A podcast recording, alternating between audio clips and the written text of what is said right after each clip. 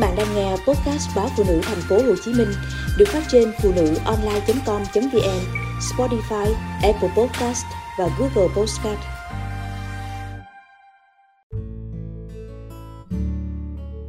Chuyên đề để con khỏe mạnh an toàn của báo phụ nữ thành phố Hồ Chí Minh. Hôm nay chúng ta sẽ có buổi bàn luận về chủ đề khi cha mẹ không tìm được cách nói chuyện với con. Và khách mời của chương trình hôm nay Diễm Chi xin giới thiệu Thạc sĩ Phan Thị Hoài Yến là chuyên gia tâm lý lâm sàng của khoa tâm thể bệnh viện thành phố Thủ Đức. À, rất là vui khi gặp lại Hoài Yến ở chương trình hôm nay. Xin chào quý độc giả của báo Phụ nữ thành phố Hồ Chí Minh. À, thật ra ngày hôm nay cũng rất là vui khi chúng ta có một cái dịp để ngồi lại chứ không lâu nay chúng ta không có nói chuyện với nhau. À, đúng cái chủ đề luôn ha. Ừ. À, cha mẹ không nói chuyện với con là vì không nói chuyện với con thực sự ra tại vì họ không nói chuyện được. Với là họ không biết nói chuyện sao hết trơn á. Nó nó bị nó nó bị lệch nó bị chênh lệch.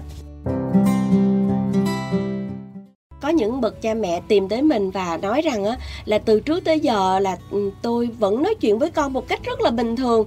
Con nhỏ thủ thỉ thỏ thẻ yêu thương mẹ. Từ hồi nhỏ nhưng mà tự nhiên không biết từ lúc nào. Bây giờ là thành không nói chuyện luôn. Cái mà không nói chuyện ở đây á nó cũng có rất là nhiều nghĩa nó không nói cái sự riêng tư của nó cho cha mẹ nghe nữa. Nó không còn nói những cái tâm tư của bản thân nói cho cha mẹ nghe nữa. Nhưng mà nó chỉ nói đến chuyện là đóng tiền đi học. À. À, tiền mua quần áo tiền đi chơi với bạn bè. Thế là phụ huynh nói là ủa tại sao cái gì những cái chuyện đó thì nó nói những cái mình muốn biết với nó. Nó quen ai nó học ở đâu nó như thế nào thì nó lại không nói với mình. Cái nói ủa vậy là là làm sao? Tại vì là cái nhu cầu của đứa nhỏ là vẫn là cơm áo gạo tiền đối với đứa nhỏ thì cha mẹ là người đáp ứng. Nhưng mà về những cái suy nghĩ những cái tâm tư của đứa nhỏ nhiều khi cha mẹ không có phù hợp. Ừ. hoặc là cha mẹ không có gọi là không có cái sự nối kết được với con trong cái chuyện này. Đâm ra là cha mẹ không nói chuyện được. Mình có một cái ca cũng rất là thú vị. Người phụ huynh á cũng là một giáo viên của đại học. Nhưng mà đứa bé này lúc đó là học lớp 8 lên lớp 9 xong rồi là nó tức là nó có một cái dấu ấn là về từ cấp 1 á. Có một lần về nói chuyện với mẹ về nó nói là nhưng mà con nói chuyện này với mẹ mẹ đừng có đi nói lại với cô giáo. À. thì không biết làm sao đó cái nó bị đội chỗ. Chắc là đứa nhỏ nó cũng cái tìm hiểu của đứa nhỏ làm sao đó thì nó biết là mẹ có lên nói chuyện với cô giáo. Vì nó có về phản ảnh là cái chuyện bạn ngồi bên cạnh nó cứ à, thọc à, cùi chỏ rồi thế này thế khác. Thế là từ đó về sau là không bao giờ trẻ nói một cái gì với phụ nữa trong cái chuyện trường lớp. Nó mất niềm tin.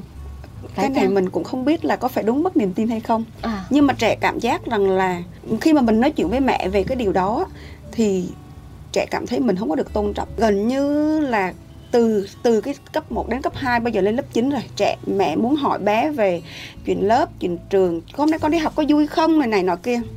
Không bao giờ nói và người mẹ cũng cảm giác là bất lực. Về cái chuyện là con mình nó không có chia sẻ điều đó với mình nữa. nhưng mà ngược lại, nó có thể nói chuyện về lớp học, về bạn bè, về rất là nhiều thứ với người dì ruột. Nhưng mà cái câu chuyện mà con trẻ không nói chuyện, không giao tiếp được với cha mẹ đó, hoặc là cha mẹ ngược lại cũng không giao tiếp được với con, thì chị thấy hình như là giờ nó là hiện tượng khá phổ biến nó nó cũng nó cũng khá là nhiều chứ không phải là ít đâu. Hồi đó mình thấy trẻ nó ngoan lắm mình cứ đều nói là nó ngoan. Nói gì nó cũng nghe cái gì nó cũng hỏi mình cái gì nó cũng thọ thẻ. Bây giờ tự nhiên lên nó không có nói gì hết trơn á. Nhưng mà vậy không đánh giá là trẻ không ngoan. Không đúng rồi không không. Chữ trẻ... ngoan của ba mẹ. Đúng rồi tức là trẻ không nói chuyện với với với cha mẹ là vì nó bị gãy cái sự nối kết với nhau rất là nhiều. Có những đứa nhỏ nó về khi mà nó muốn nói chuyện á thì cha mẹ lại ôm điện thoại. Khi cha mẹ muốn nói chuyện á thì nó cũng đang ôm điện thoại à, tôi từng chứng kiến một cái câu chuyện một em bé 16 tuổi em này là bí thư chi đoàn của lớp nhưng mà bạn ấy đã nói chuyện với cả thế giới trừ cha mẹ mình ừ. à, người bố nói như thế khi mà ừ. tìm tới chúng tôi người mẹ thì có kể rằng là ông bố chỉ vì một cái chuyện mà trao đổi cái chuyện học với con mà con không trả lời đó anh giận anh đập đầu của ảnh vô trong tường liên tục luôn ừ. Nhưng mà cái điều đó nó cũng không tác động được gì lên đứa trẻ đứa trẻ nó vẫn im lặng nó giữ sự im lặng với bố mẹ ừ. sau khi tìm hiểu á thì mình mới biết rằng là do cái thời gian dài bố đi công tác xa ừ. mẹ thì công tác ở hội phụ nữ hai người này rất là hoạt ngôn nhưng ừ. bố mẹ rất là hoạt ngôn và cả đứa con cũng vậy ừ. cháu rất là giỏi giang khi mà à, phải trình bày trước lớp trước đám đông nhưng mà hoàn toàn không có sự giao tiếp nào về với bố mẹ cả ừ. thì người bố nói là họ dần gần như bất lực với lại cái cái chuyện mà giao tiếp với con. Ừ. trong cái tình huống đó thì yến thấy rằng cái lỗi sai ở đâu?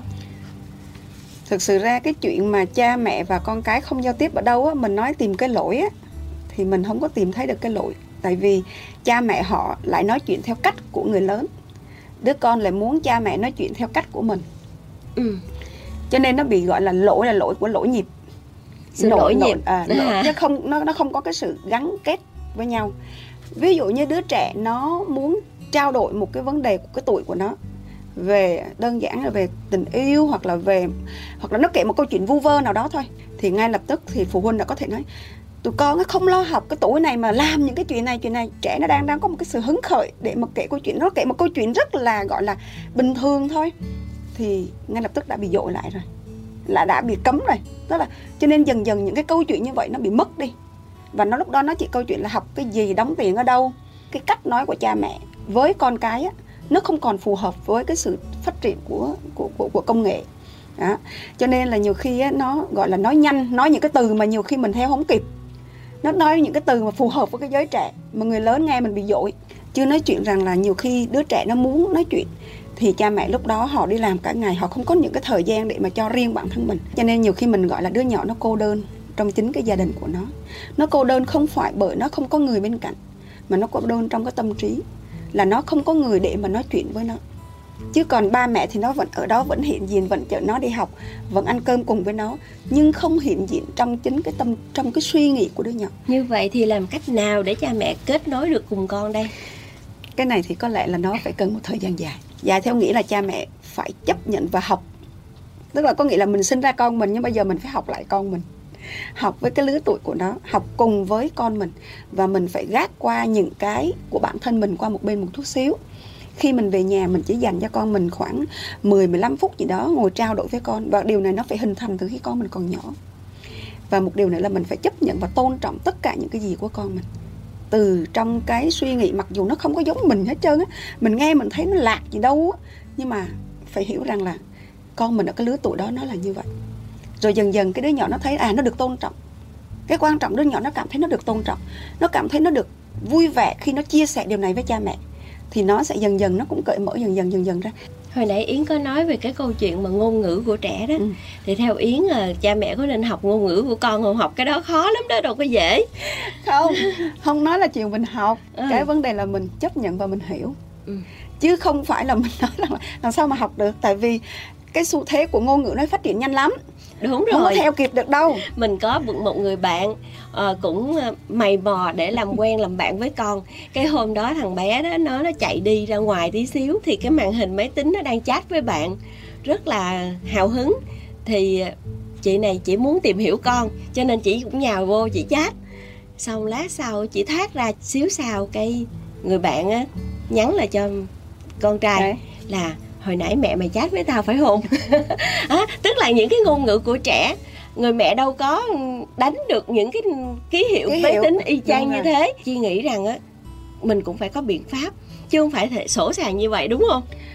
Thật sự ra cái vấn đề là không phải là mình phải học cái ngôn ngữ của con thì mình mới hiểu được con hoặc là mình làm giống như nó thì mình mới mới nói chuyện được đúng với rồi nó. không, không phải nhiều khi không phải là như thế cái đứa nhỏ nó cũng hiểu rằng là giữa cha mẹ và con cái nó đều có một cái khoảng cách. Nó cũng biết chuyện đó. Nhưng mà nó chỉ cần một cái sự tôn trọng nhất định. Nó cần cha mẹ cho nó cái cái không gian theo kiểu của nó với bạn bè của nó. Chứ không phải là mình xâm lấn vào trong những cái như vậy và mình nghĩ rằng là mình hiểu con mình hoặc là mình sẽ giống như con mình. Nó không phải là như thế. Cái sự giao tiếp ở đây á, mình không phải là cái sự đối thoại bằng lời nói, mà nhiều khi cái sự đối thoại bằng chính trong cái suy nghĩ của nhau. Cái đó mới là cái khó chứ còn mà không phải là con ngồi xuống đây để mẹ nói chuyện.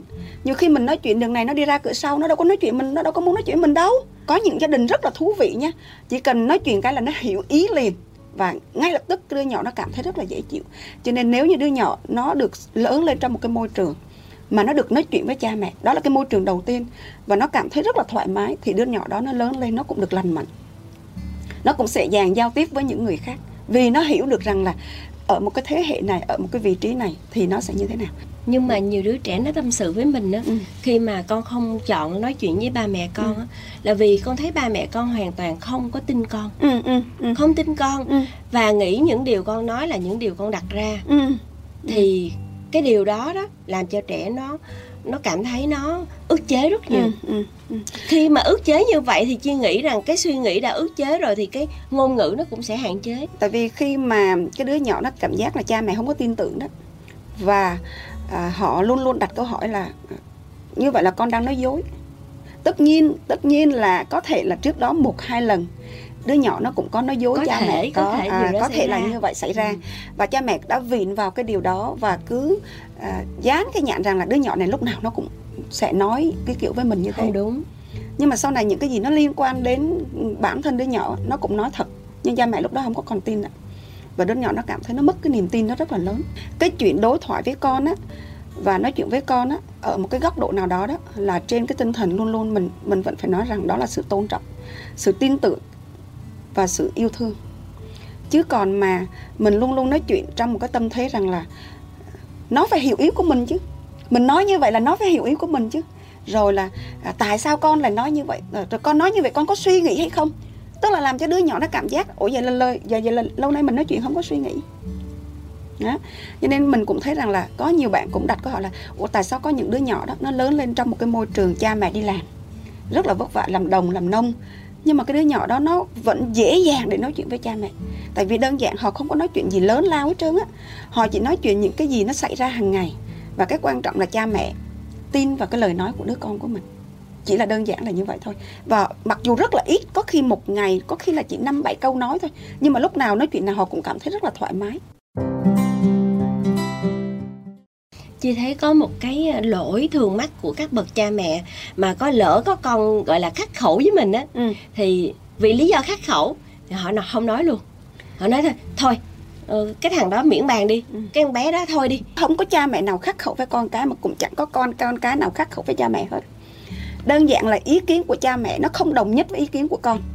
Cái quan điểm của con nó không giống như quan điểm của cha mẹ thì tự nhiên nó khắc khẩu thôi chứ mình mình mình mình vẫn dùng từ khắc khẩu trong trong ngoặc kép nha.